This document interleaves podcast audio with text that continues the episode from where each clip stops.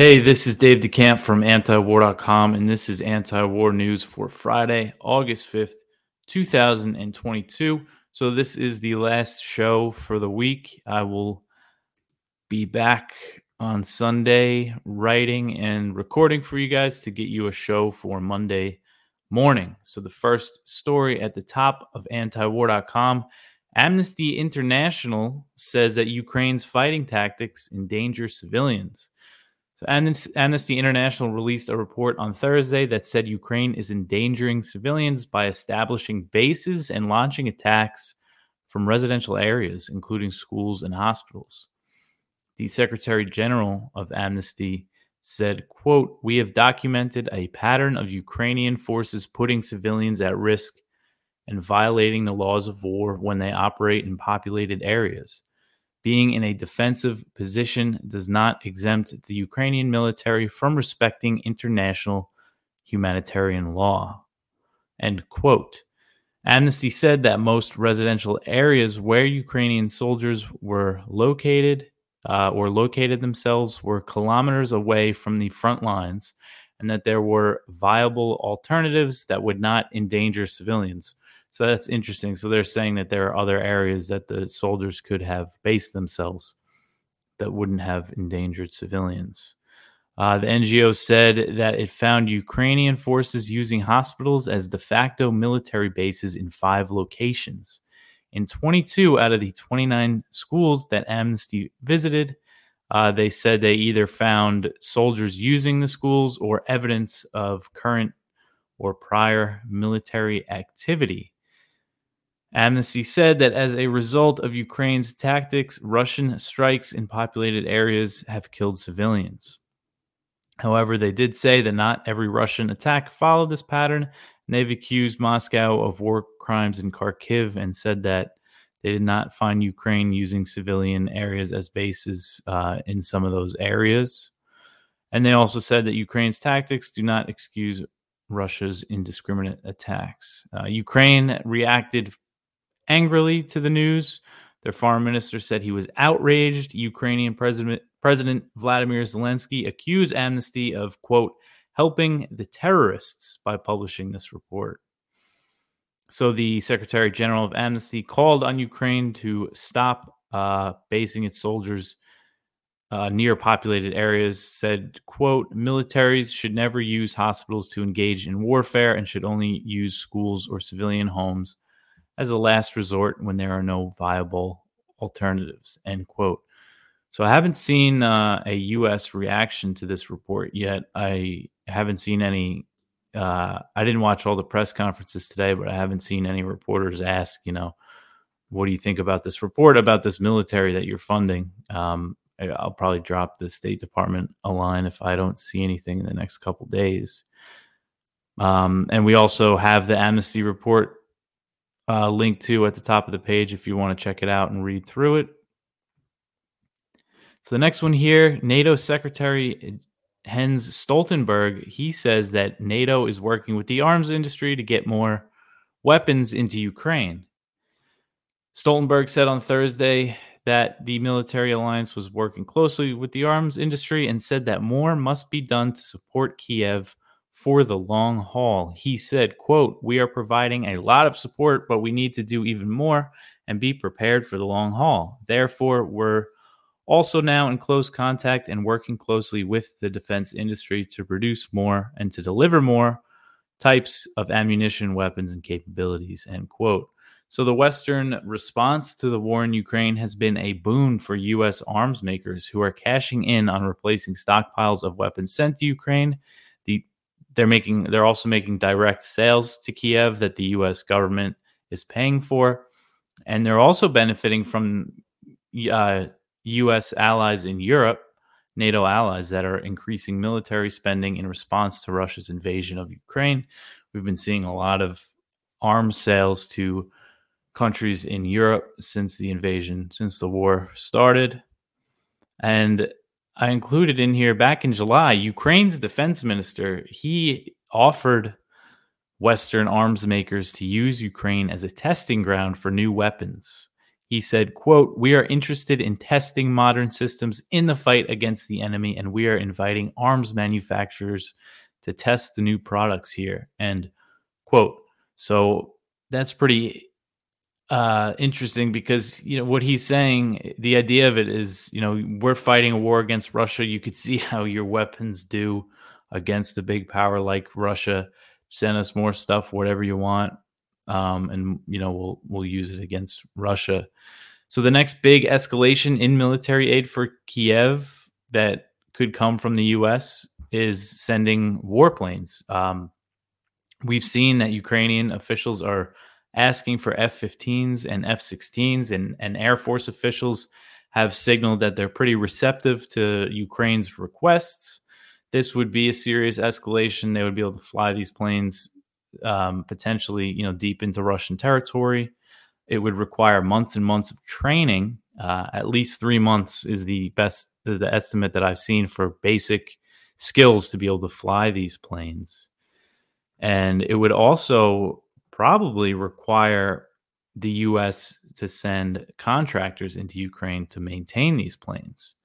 And that's another escalation that I've seen a lot of people predict, a lot of hawks predict that they think the US is going to start supporting Ukraine with contractors to maintain all of this advanced equipment that they're sending in. Okay, so the next one, we are back to China and Nancy Pelosi. So, China on Thursday, they launched their largest ever military drills near Taiwan after, in response to House Speaker Nancy Pelosi visiting the island. The South China Morning Post reported that China broke decades old tacit rules that it established with Taiwan by sending ships and planes across the median line that separates the Taiwan Strait and firing missiles over the island and simulating a blockade on the island. Um, the report from the South China Morning Post described Thursday's drills as a day of firsts. So now the median line that separates the Taiwan Strait that was drawn by the U.S. in 1955. China technically doesn't recognize Taiwan's right to the other side of the strait, but they've, for the most part, have not crossed that line with military, with warships or warplanes. We've seen them do it a couple times. They did it in July when Senator Rick Scott visited Taiwan, but it was just one or two, just a couple fighter jets crossed it and turned back around. But today we saw huge drills all around the island. And the Post, the South China Morning Post, is reporting that they're they were shooting missiles straight over the, over Taiwan. That is unprecedented. They've never done that before, and this is all a response to Pelosi visiting. They warned that they would respond and this is what she left behind. She left behind this mess. And Thursday was only the first day of these drills. They're supposed to last through Sunday. And they're gonna they're drilling in these closed off areas, simulating this blockade. According to Xinhua, the Chinese news agency, over 10 destroyers and frigates from the People's Liberation Army's Eastern Theater Command conducted joint blockade operations. China also reportedly deployed an aircraft carrier and one nuclear submarine.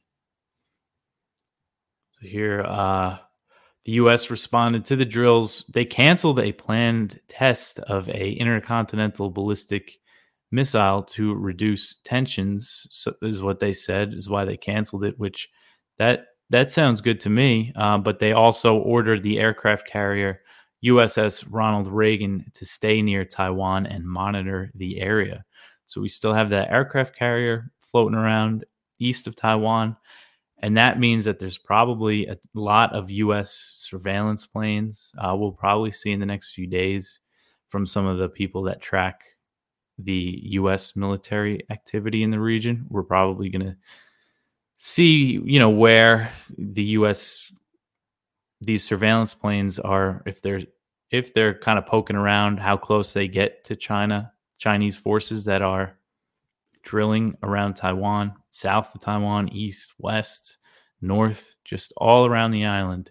And it's all thanks to Nancy Pelosi. Okay, the next one here the Association of Southeast Asian Nations issued a joint statement urging the U.S. and China to ease tensions around Taiwan after Pelosi's trip to the island sparked these drills.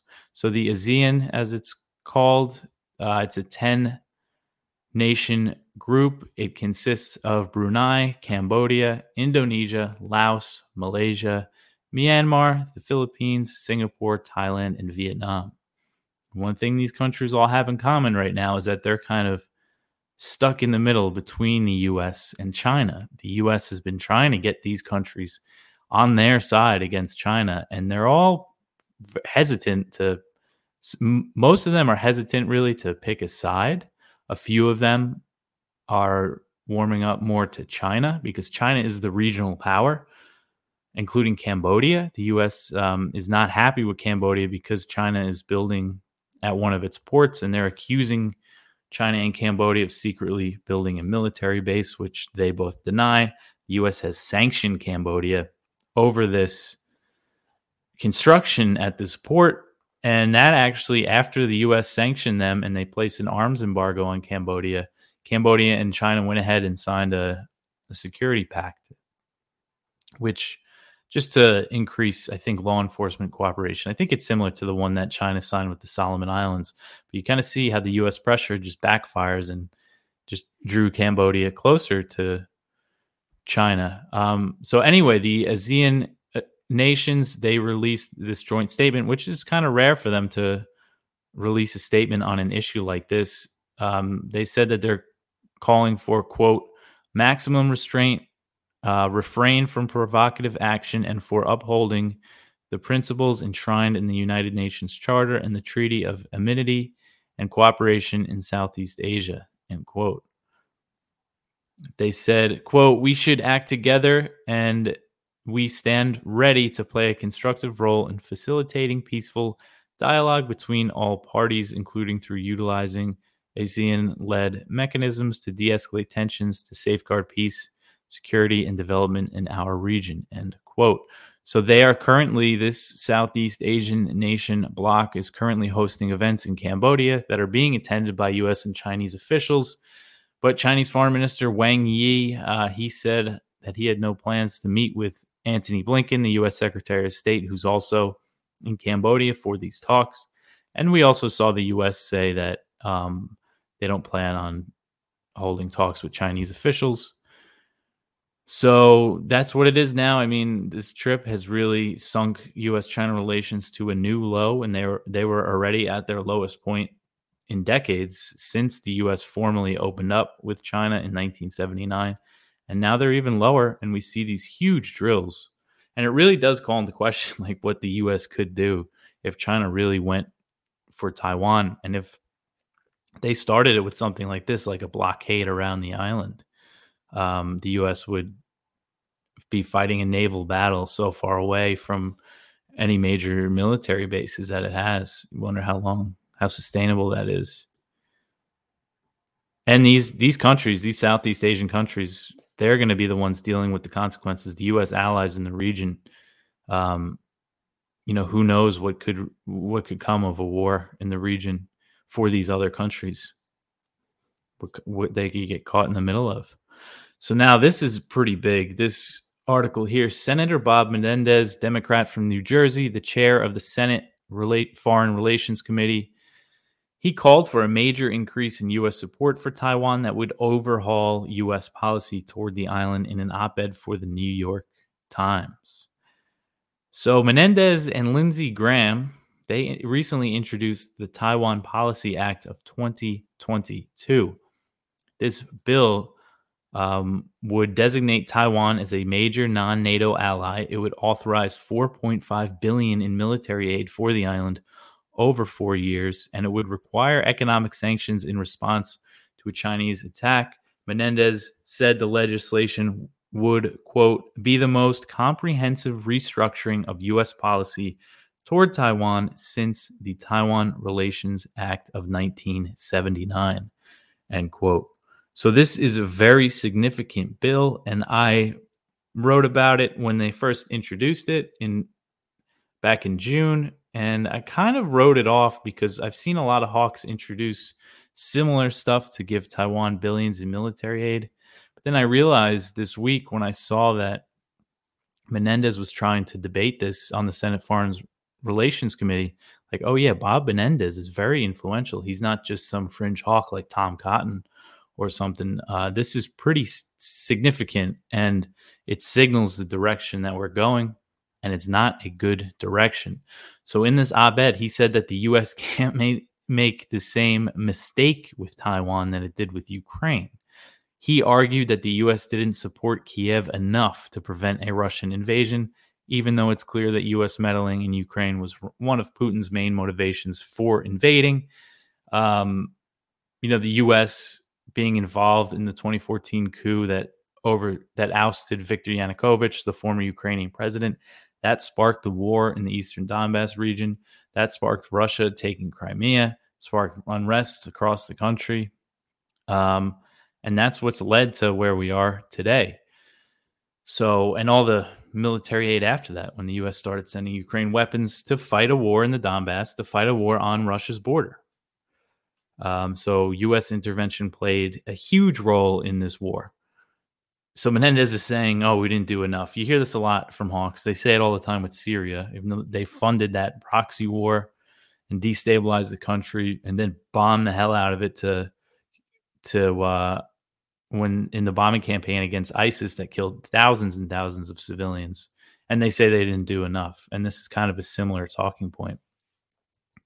So, as we see these steps being taken, really, it's just making war in Taiwan more likely, which is clear. It's not just my opinion, it's what China has said over and over again. Um, it, it's going to provoke something whether an attack on maybe some of Taiwan's the islands, smaller islands they control. Something's going to happen if we keep going down this road, and it looks like we are. So the next one, there's an article from the South China Morning Post about China's sanctions on Taiwan. The South China Morning Post, I mentioned before, if you want to follow news and you know about China and Taiwan and Hong Kong, and it's just a really good uh, resource. So the U.S., Iran, they they returned to nuclear talks at the behest of the EU. So they're back in Vienna. Um, the U.S. has said that it that it um, won't lose anything by returning to these talks. Iran is saying, you know, that they want to make a deal, but so far we haven't really seen any progress. We just know that they're back. They're in uh, Vienna, and that they both kind of agree that a breakthrough is unlikely, even though we see Iran has more of a positive attitude than the U.S. Doesn't seem like there's really much hope. The EU is really trying to salvage that deal, it looks like. And then the last one here the Taliban is investigating the, the U.S. claim that they killed Al Qaeda leader Ayman al Zawahiri. So the Taliban announced Thursday that it was launching an investigation. And they also denied that they had any knowledge that Zawahiri was in Kabul, which is where a CIA drone strike hit over the weekend. President Biden announced on Monday that the strike killed Zawahiri. So Taliban spokes, spokesman Zabihullah Mujahid, uh, he said, quote, the leadership of the Islamic Emirate Emirate of Afghanistan has instructed the investigative and intelligence agencies to conduct a comprehensive and serious investigation into the various aspects of the incident. End quote. So the Islamic em- Emirate is the um, the uh, formal name of the Taliban-led government in Kabul that took over when the U.S. left. Um, the U.S. has said that the presence of Zawahiri in Kabul violated the Doha Agreement, which paved the way for the U.S. withdrawal from Afghanistan. Under the agreement, the Taliban pledged not to allow Al Qaeda or other terrorist groups to gain a foothold and use Afghanistan as a platform to launch attacks. The Taliban said on Thursday that it, um, Afghanistan is not a threat to any country. They're denying that they had knowledge of Zawahiri being there. They haven't confirmed that the U.S killed Zawahiri in the strike. They have their account of the strike is similar to the U.S. as they said it was on a residence in Kabul. They haven't said anything about civilians being killed, but they haven't said that Zawahiri was killed. So it'll just be interesting to see what the Taliban has to say about this. So we know the White House said Tuesday that they have no DNA confirmation that it was Zawahiri who was killed in the strike. White House National Security Council spokesman John Kirby insisted that the U.S. had visual and other types of confirmation that he was killed. So it's really just the U.S.'s word. I'm not saying that they're just making it up, but I'll let you guys speculate on this one. Um, the Taliban, though, they definitely have an interest in denying that it was Zawahiri, although at the same time, they don't really have a reason to kind of ple- appease the U.S. Although they have been in talks with the U.S. to release the billions in central bank funds that the U.S. seized after the the old U.S. backed government collapsed.